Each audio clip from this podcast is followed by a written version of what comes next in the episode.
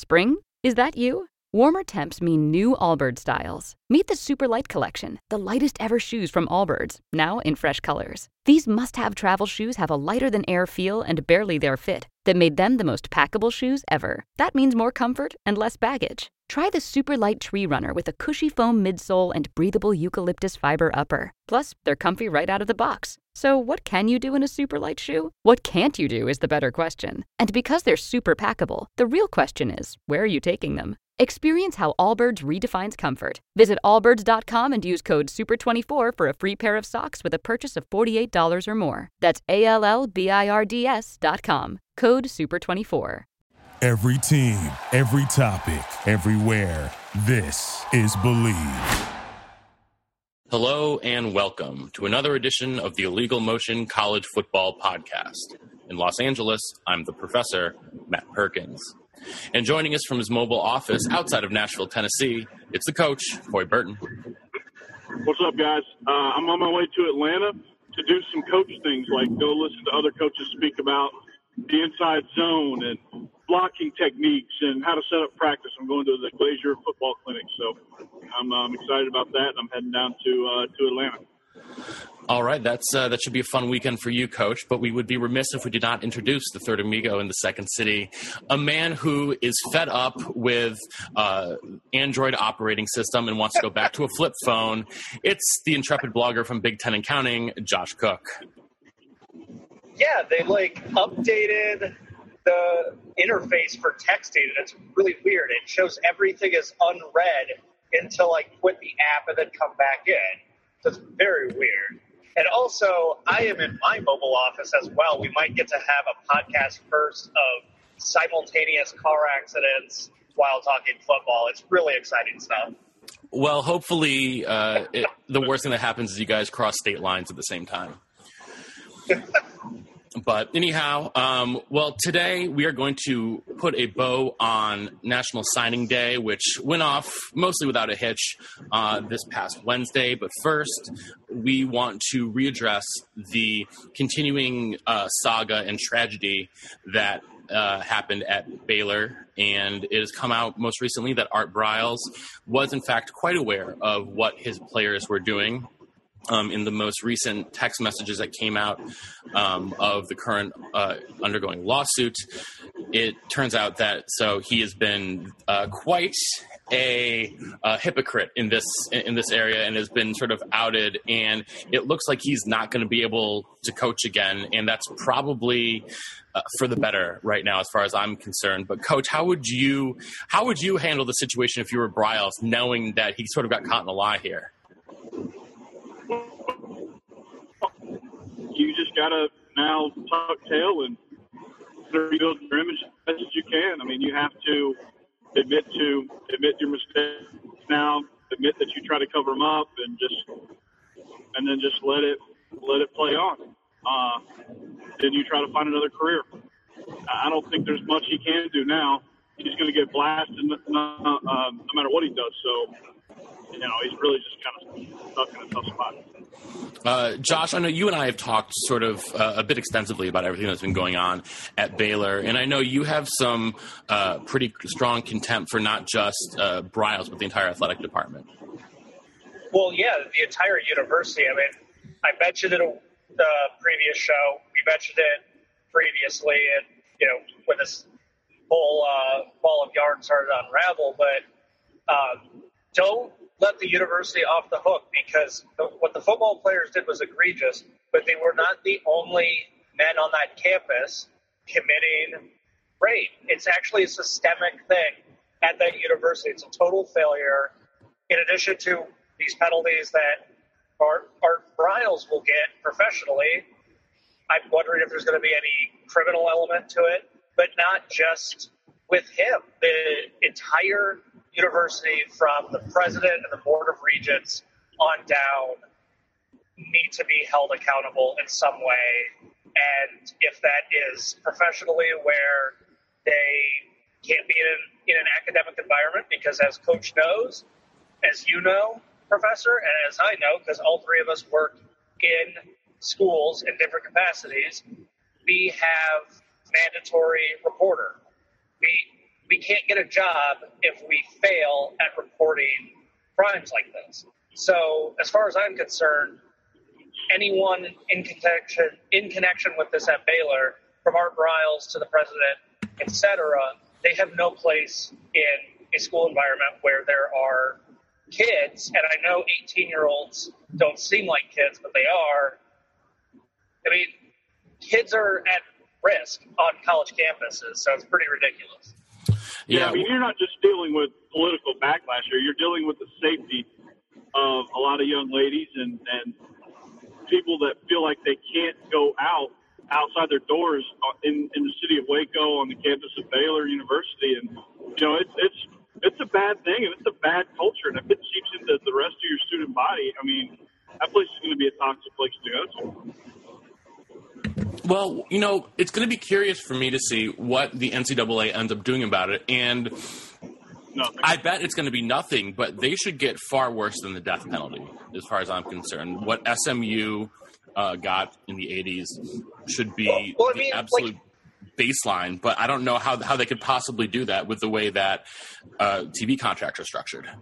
Well, what's so ridiculous is like, you know, people throw around the death penalty or whatever with SMU.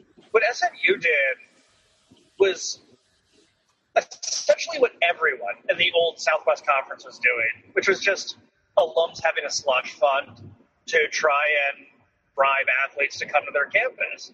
It's that's laughably juvenile in comparison to what Baylor did and is ongoingly doing, and also what happened at Penn State. Yeah, I mean, obviously there's going to be a natural comparison to the Penn State situation, but um, let's you know sticking on the field at least for Matt Rhule. Um, I think you know we should take a look at how uh, you know I think that Matt Rhule in this Baylor recruiting class did surprisingly well on National Signing Day, given all of the uh, horrific things that have happened there over the past you know, half decade or so. Uh, Coach, um, you're sort of our recruiting go-to guy. Um, is what would be sort of one thing that stuck out for you here on uh, after coming out of National Signing Day? Well, uh, sticking with the uh, theme of the talking about Baylor, I, I thought Matt Rhule handled it tremendously. I thought he did what he needed to. He handed he handled it straight on, and you know he just he addressed it and said, "Hey, we're the we're the change that the university's trying to make and trying to clean this thing up."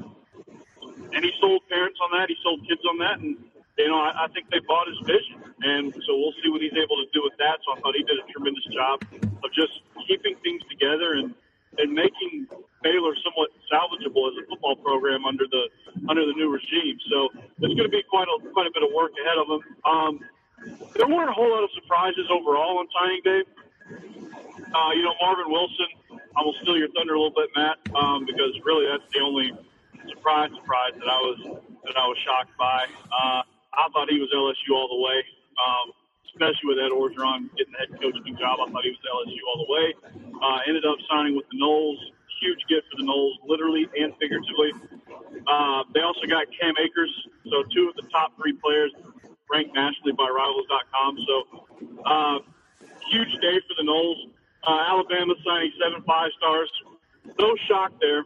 They do it every year, but again, got to commend them for that. Georgia coming in with their their best class in, in program history, uh, signing two rivals five stars and about 18 four stars, and and uh, signing 26 overall. Uh, the two premier the two premier players from that class have got to be uh, Richard LeCounte, I think, and D'Andre Swift. Uh, Isaiah Wilson um, is, is the headliner of that group. Uh, not only do they feel need at the offensive line position, but he's uh, he was one of the top guys in the country. So uh, big ups to them. Uh, Miami came in surprisingly well. Um, you know, they they signed a whole bunch of guys that uh, they were kind of on the fence about.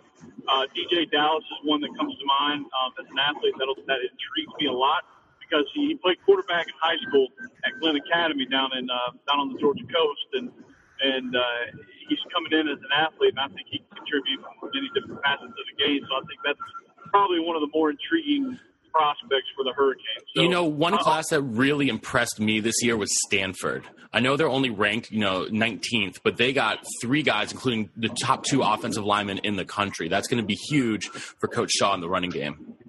Yeah, absolutely. Anytime you can bolster depth up front, whether it be offensive or defensive lines, I, I think that's you know that's what you got to do. So, And don't forget um, about five-star quarterback Davis Mills there from your home state. Oh yeah, yeah. From uh, he was at Greater Atlanta Christian. Um, I saw him at the Five Star Challenge.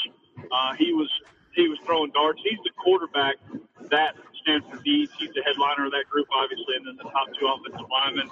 They're going to be fine. I think there's a lot of panic going on about Stanford. Are they are they falling back off? Are they getting back to the Stanford that we knew back in the '90s? That was just kind of a joke of a program. No, they're they're not. Davis Mills is coming in. He's uh, he's he's one of the he's one of the better quarterbacks in this class. Do you think that he Um, comes in and starts as a freshman with Keller Chryst getting injured at the end of last season? He's going to be out for spring ball. Uh, he has a really good chance at it. Um, you know, I'll have a better idea in the fall when when when he's uh, or when we're doing our summer preview when he's had when he's had spring practice under his belt. But I mean, I think he has. I think he has as great a shot as anybody, um, and I think he has the talent to unseat Keller Chryst. Is there any way for Christian McCaffrey to rethink his decision? uh, that is, if every if some, somehow every NFL team says, you know what, nah, we're not going to draft you. and they didn't they didn't bring in any running backs in this class either. They got a couple athletes who are probably going to line up, uh, especially Connor Wedington, uh, kid out of you know outside of Seattle, but still, you know that's obviously going to be a huge hole for the Cardinal to fill, you know, in, in spring ball. And one thing that uh, you know I think we're seeing more and more as um, you know, as the years go on in college recruiting, is the you know guys uh, coming in early, enroll early enrollees. And this, you know, I know obviously from following Wisconsin, this year they had the most early enrollees in their program's history with seven. Uh, which is you know pretty astounding, especially when you consider that it's you know a lot of guys who are, you think are going to be playing together. And coach, you know, in these spring practices, how much benefit, how much more benefit do they get from early enrolling than they would if they just did a normal summer enrollment? Well, I think the biggest benefit is the strength and conditioning program. I mean, they come in and they get the full program starting in January. So they go through the mat drills, they go through everything, they get bigger, stronger, faster. Every kid that I know that enrolls early comes back a month later 15 pounds heavier with a with a ton of muscle. I mean, they look jacked up, ripped up, and, and all the above. So uh, I, I think the most benefit comes from strength and conditioning. But I mean, anytime you can sit in on those meetings all off season, get exposed to the to the system, whether you're on offense, defense, or or uh, maybe just a special team contributor, whatever the case may be, you're getting that exposure, you're getting that coaching. So I mean, it, it's it's extremely beneficial uh, for those guys, and I, I think it truly lends itself to saying that hey, you have a leg up, and uh, you know, if I want to have a leg up to start as a freshman, I better enroll early. Which, Well, which is why I think Matt, the NCAA is uh, is going to pass unanimously with that early signing period, and I think that's going to help with early enrollees, and I think that's going to start a new trend. Yeah, you know, and I know one guy that you know, you know, better than most recruits is a guy who's going to be early enrolling this year at LSU, and that's Jacoby Stevens from Murfreesboro. He is uh, considered the number one safety in the country, and he's a guy that I know you've coached at some camps. And you, you know, have you talked to him about at all about what you know he's doing with his early enrollee process there at LSU? Well, he's he's already down there. He's already moved. He's already in. He's already in the uh, weight training program, and uh, I haven't seen any pictures of him. I haven't talked to him in the last couple of weeks, so I don't know how how well he's doing. But I imagine I imagine he's gotten a lot bigger, a lot stronger, a lot faster. And I imagine he's getting after it, uh, just like his uh, teammates. Yeah, it's def- and you know, uh, obviously, as regime change comes, we get a lot of different changes in recruiting philosophy. And speaking of recruiting philosophy, Josh, I know you're sort of fed up with Iowa's. Uh, I mean, like I know that uh, I know that this is coach's thing, and this is he's an expert on it, and I think part of that has to be Georgia always gets an embarrassment of riches, and you know there's so much more talent down there in the South that he's worked one on one with, but um, you know Corey and I probably agree on 90% of things about football, but the 10% we disagree on is is recruiting, and that's because I'm always a little skeptical. I've seen plenty of uh, big name players kind of flame out. They can't handle the academics, or worst case scenario, they get banged up. And I've seen plenty of players at Iowa and Wisconsin that come in as diamonds in the rough and put in the work for four years and come out make it a pro career. So I'm always I'm always dubious, especially when I look at like the Iowa blogs talking up some two and three star kids we got.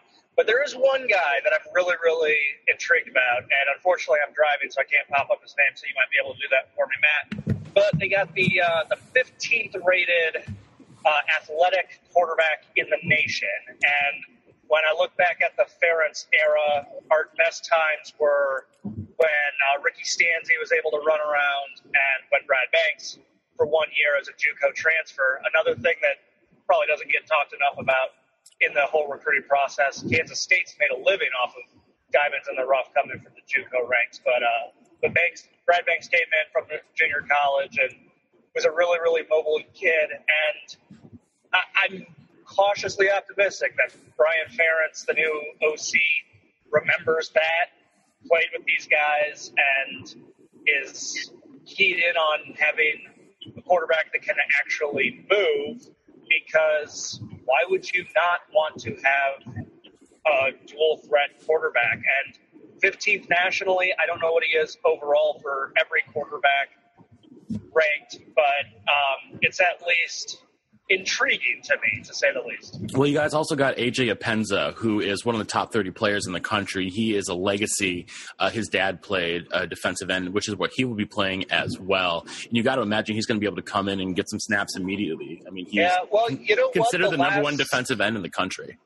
The last uh, highly touted legacy kid that we had uh, never played and transferred after his freshman year to Arkansas. So um, I'm always skeptical when it comes to recruiting because I've seen enough crap for Iowa and not pan out. Yeah, well, um, you know, uh, you know, obviously, some of the big name programs that had uh, regime changes, if you will, um, you, you, know, talking about Oregon and Texas and those uh, schools, you know, obviously that's going to be a tough sell to recruits uh, when once you're, you know, moving over that late in the recruiting game. So, how do these guys sort of like keep, you know, keep the commits uh, committed to the university and you know risk or risk losing them to, you know, where their former coaches may have gone? Well, I mean, yeah, they they've got a. It, it, it's a tough deal, and you know they've got to accept the fact that they're probably going to take a few lumps in, in this this year's class. I know last year Georgia went through this with Kirby Smart. I know uh, you know Cal's going through this. Minnesota's going through this. Uh, Oregon went through it to some degree, although they made a they moved fairly quickly on uh, Willie Taggart. So um, it doesn't help that Willie Taggart had. Uh, you know, had all that issues with his strength and conditioning coordinator. So, um, so anyway, but I, I think it's just all about building relationships, and you got to do that as quickly as you as you can. And that first recruiting cycle that you go through, that month, that month is, is just got to be one of those where you know you just got to say, hey, I'm going to put sleep on the side. Uh, I'll sleep the day after signing day, but I've got to build these relationships. I've got to get these kids on campus, I've got to get them to see my vision. You know, you just got to kick into an extra gear, and, and sometimes it works, sometimes it doesn't, and then you just focus on next year's class and, and of say, hey, we're going to coach up the guys we got. We're going to take our lumps wherever we need to, and then we'll uh, we'll work on next year's class. So I think there's got to be some sort of acceptance of okay, we're not going to be able to get everybody. Some people are going to leave. That's okay. We're going to backfill them, and we're going to do the best we can. So, you know, just a lot of sleepless nights, really. Um, well, Josh, I mean, you and I last time talked about a, a lot of these different coach hirings, and um, you know, I, you know, we want coach to weigh in on a couple of them. But uh, Josh, you thought there were a couple that were, you know, pretty, uh, pretty rough. I, remind me what your worst hire was. Well, I, I think that our biggest concerns were the teams that just got total no names that you know had to had to dig deep, and some were like position coaches. And even though we talked him up because he's got Iowa and Wisconsin ties, and we're rooting for the best, but like Jay Norvell, he's was a offensive coordinator briefly earlier in his career, has since been just a position coach. And even though he's a talented recruiter, I mean, so was David Beaty. Like, so you're if you're a fan of these schools that can't get someone who's a coordinator or can't get someone with head coaching experience like a Fleck or a Taggart, you really have an unknown, and that's that's a scary proposition to be in because when you're Purdue and you're awful, you know it's just a matter of time before you fire your coach. But when you're a, a team with a totally brand spanking new coach who's never done it before, that's terrifying because you don't know if you have the next great coach or the next guy who's going to be fired after three or four years. I mean, that's the gamble you take. I mean, it's it's if you're going to make the move to fire somebody, you know that's that's the risk, and that's the risk involved, and you're you're pretty much putting all your eggs in, in the basket of hey, we're going to find somebody that's that we think is better, and then you know where where I where I scratch my head is uh, these guys think you know these ads have an overinflated sense of where their program actually is, like Nevada. You know, hiring Jay Norvell. You know, I, would they not have been better off keeping their status quo? Would they? I, I don't know. You know, there's some that scratch your head and say, could they not do better than than a than a position coach? Could You, you, you know that you know when Andy Ludwig turns you down that you're not in good shape. yeah, I mean, that's, that's impressive. Uh, that's extremely impressive. So, uh, you know, you got to scratch your head at some of these hires, and uh, and it's not necessarily, you know, that that guy's terrible. It's just, you know, what's his pedigree, and you know, that just shows where where you're at as a program.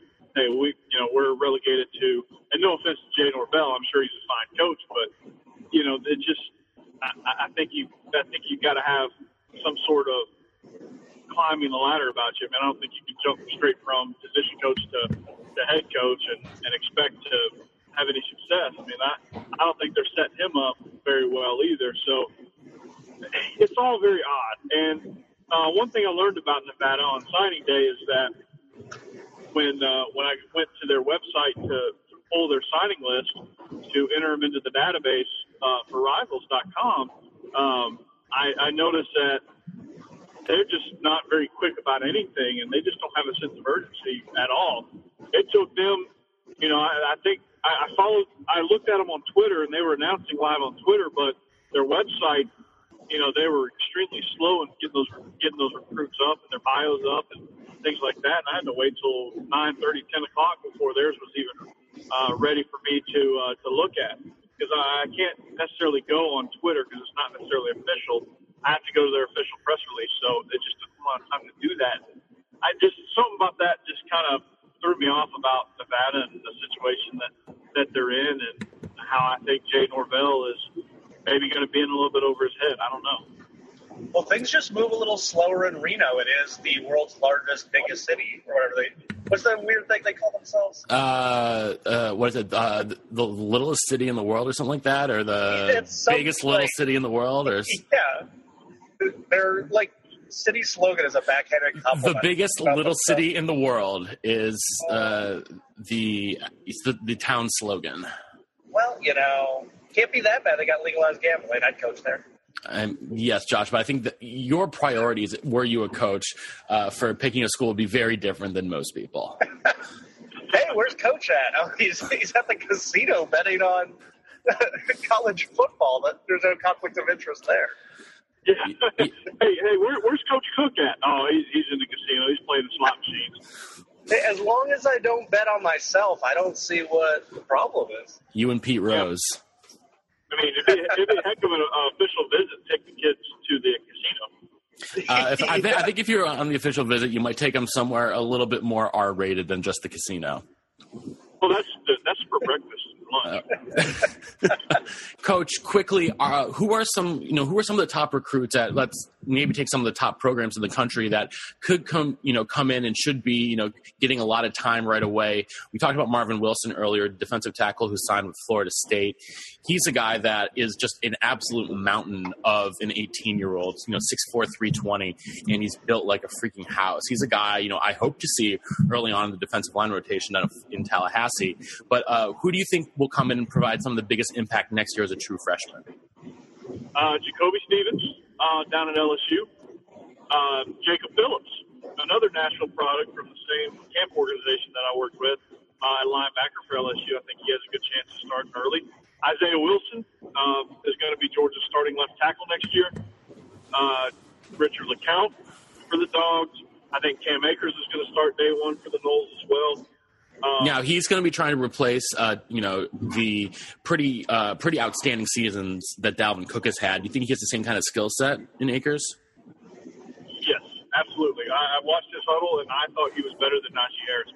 Truthfully, um, Najee Harris is big and fast, he can do it all. But um, I think I think Najee Harris continues the trend of the Derrick Henry lookalikes. I think he's gonna. I think he's gonna get his braids to stick straight out, like and bump and um, put them in a little bundle, like uh, like Derrick Henry did, and uh, Bo Scarborough and Jalen Hurts and all them. They all they all have the same hairdo. So, um, you know, I think. You know, I, I think those are some of some of your impact guys there. Um, you know, I, I think you know Davis Mills out of Stanford think he has a good chance of, of starting day one. Josh Falo out at USC has a good chance of starting day one. Uh, Coach, you know, one I, I, uh, a little closer to home for me and Josh. Uh, we got a kid named Jack Coan yeah, came in as a four-star quarterback. He's an early enrollee, and he should be pushing for time pretty immediately. I know you're a big fan of his.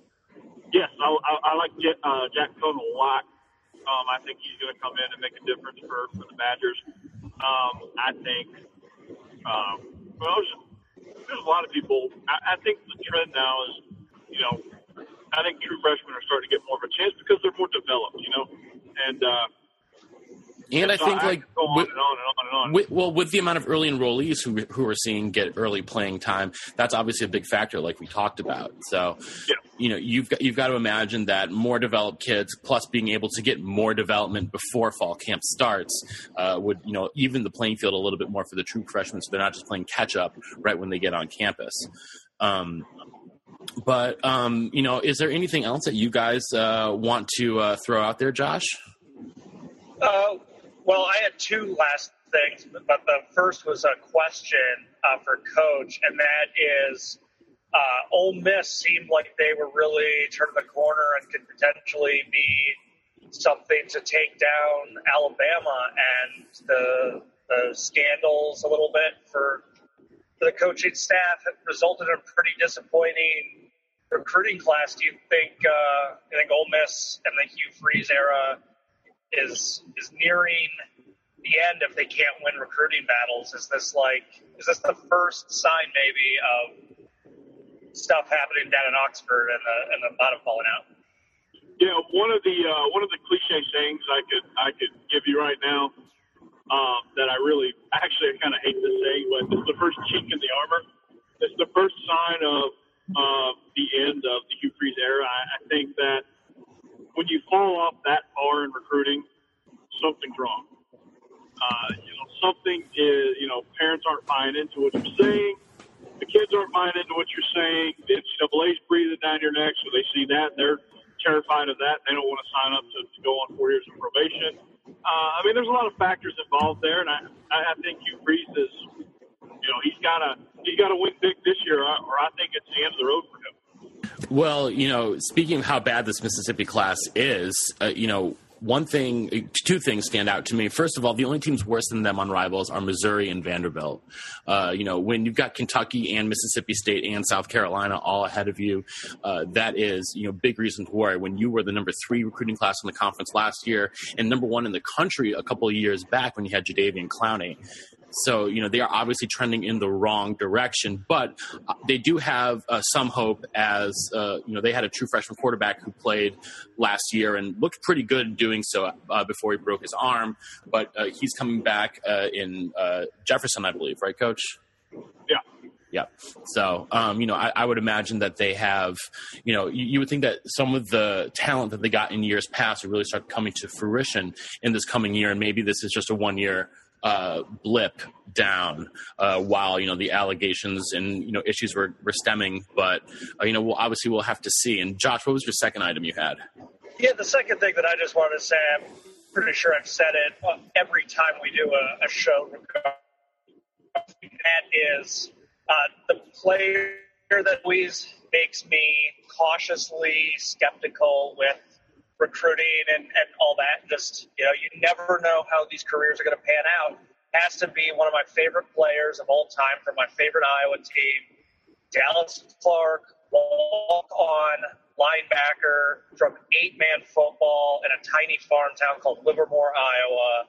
Worked his way up to and even switched positions to tight end. Wins the Mackey, has an NFL career, has a Super Bowl ring.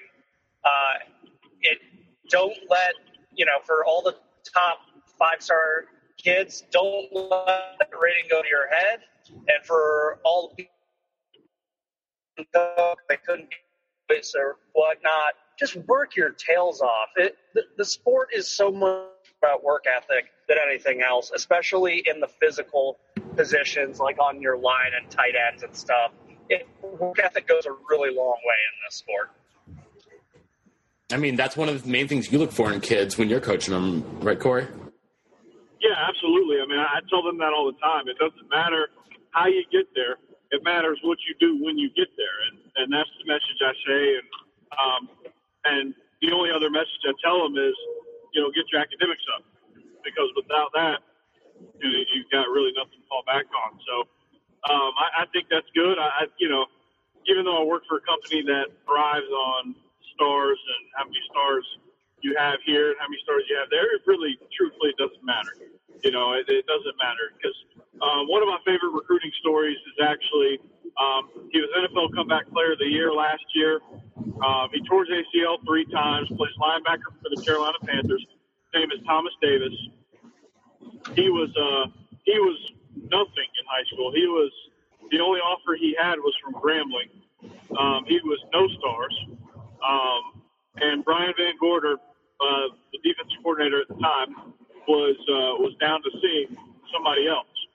They were playing uh, Thomas Davis high school, and Thomas Davis, uh, he was quarterback, linebacker, safety, uh, kicker, punter, head coach, athletic director, and principal at Mary at Mary Persons High School.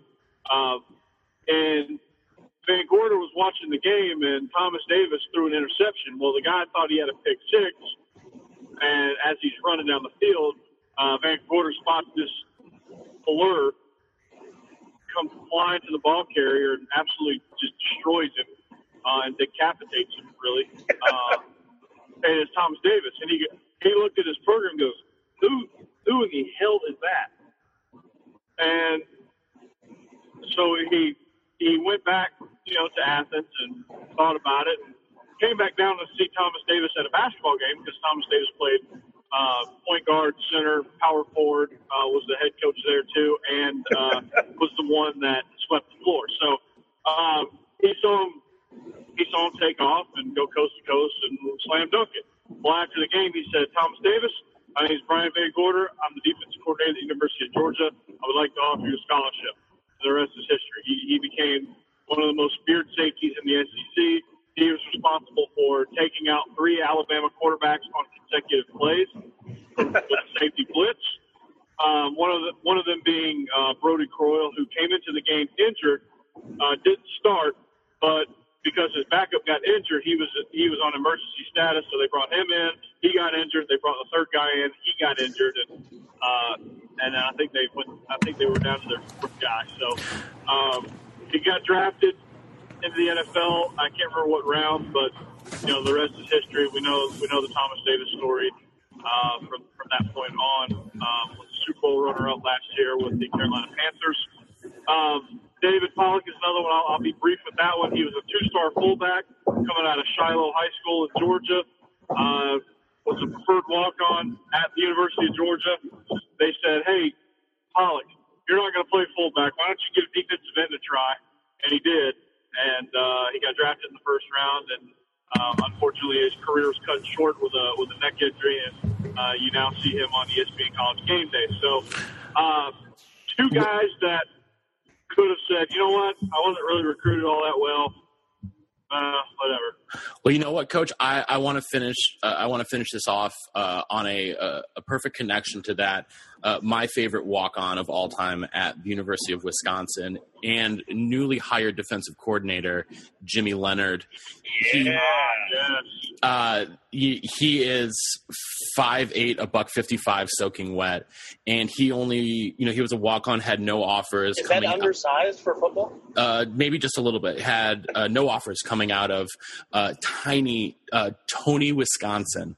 Uh, you know, even though he had been a first team All State performer um, all four years and uh, and you know All State player, uh, no one gave him a look at all. He walked on to Madison, didn't even earn a scholarship until his senior year, which was twice after he had been first team All Big Ten and first team All American. Uh, he set the conference record for interception, sorry, school record for interceptions with 21 in his career, and also held the Big Ten conference record for career punt return yards with 1,347. He was one of my favorite all-time Badgers to watch play, um, and then he was, uh, as a professional, spent uh, most of his uh, seasons on my favorite team, the Buffalo Bills. So he is someone who has always been uh, near and dear to my heart. And I wanted to say congratulations to uh, to Jim being the new defensive coordinator at his alma mater after being in coaching for less than a calendar year. Uh, you know, it was this time last year that he was brought on as a defensive backs coach uh, right after he had been out of football uh, for a year. And he is now the defensive coordinator and things are very promising for him. So another kid who you know came in undersized walked on worked his butt off and is you know now one of the most revered you know badgers in recent memory and integral to the team going forward Very nice. Uh, I was getting ready to rave about uh, Jim Leonhard. The guy was a defensive coordinator as a player. Let's let's let's be honest. He was uh, he was the guy sitting in the defensive backfield directing traffic. I remember him uh, more when he was with the Jets. Uh, sorry, Matt, but I remember him more when he was with the Jets. Um, he kind of ran their defense. He was kind of an extension of Rex Ryan out there, um, just directing everybody. So he knows what he's doing. yeah he, had been with rex in baltimore and went to new york with rex basically to be his eyes on the field Yeah, absolutely, absolutely, and uh, you know he's uh, you know love that hire for Paul Chryst. I think that you you know you keep a guy like Jim Leonhard on your staff, and it's going to pay huge dividends. And uh, I, I I think the learning curve for him is not going to be as steep as maybe other inexperienced coordinators because he has all that pro experience. He has uh, you know, he has all that those leadership qualities that we like, and, and he knows how to grind. He knows how to work hard. He knows how to be the underdog, and he's definitely the underdog right now on paper. Um, but we, you know, we all know, and, and knowing what kind of person he is, and uh, with y'all being well, Wisconsin uh, Badger alumni, uh, know more so than me what kind of a player he was, what kind of football mind he is. So, you know, sky's the limit for Jim Leonhard. I, you know, unfortunately, I don't think he's going to be at Wisconsin very long. Uh, he's going to be leading the program within the next two, three years. So, uh, big things ahead for Jim Leonhard. Love that hire. Absolutely love it. Well, the thing about Jim Leonhard, and I think you would agree, Matt, too, is as awesome as those defenses were to see with Justin Wilcox and Dave Aranda, we sort of had like some worries about our back line. I know Sojourn Shelton's kind of a home run or strikeout player where he'd make an incredible play on the ball or felt like he had a busted coverage. And last year with Jimmy Leonhard coaching up that secondary, I didn't get that feeling. I thought Shelton was a much more rounded player. I there was a reason he was a first team all conference corner this past year Yeah. because he didn't get burned once deep Yeah, and he I was able to keep that. Oh yeah of that goes to Jimmy Leonhard. absolutely. The, the, the defensive backs were the most improved unit on the team this year. There was a lot of worry coming in three new starters, and they were simply outstanding. Tied the school record for most interceptions in the season. Uh, just uh, a lot of ball hawks, a lot of very sure tacklers. They have to replace, uh, you know, a bunch of guys this year, uh, especially at uh, the safety position. But um, you know, they're expecting big things from a former four-star recruit out of Georgia. Um, but you know, it'll be it'll it'll be fun to watch, fun to uh, you know, see how he takes the Badger defense forward, what kind of schemes he will be, um, you know, looking at. How much is going to change the three four that's there? How much is he going to, you know, um, keep it in place or tinker with it and you know change it up a little bit? But um, that is going to be all for us today here on Illegal Motion. So we want to thank you all for uh, joining us to uh, end the recruiting season. So we'll be back to you next week with some more off-season topics, and uh, hope that you all have a fabulous first weekend of February. On behalf of the coach, somewhere in between Nashville and Atlanta, and on behalf of our intrepid blogger from Big Ten and Counting, somewhere between Chicago and Iowa City, this is Professor Matt Perkins saying so long and see you next time on the Illegal Motion College Football Podcast. Falcons, rise up! Thanks for listening to the Illegal Motion College Football Podcast. To get in touch with the show, email us at illegalmotionpodcast at gmail.com or follow us on Twitter at illegal underscore motion. Thank you for listening to Bleav. You can show support to your host by subscribing to the show and giving us a five star rating on your preferred platform.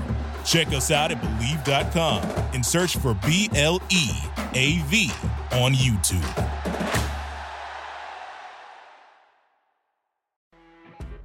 You know, when you're listening to a true crime story that has an unbelievable plot twist that makes you stop in your tracks? That's what our podcast, People Are the Worst, brings you with each episode. I'm Rachel. And I'm Rebecca. We're identical twins who love true crime cases that make you say, didn't see that coming, and we hate the people responsible for them. Listen to People Are the Worst now on Apple, Spotify, or wherever you get your podcasts.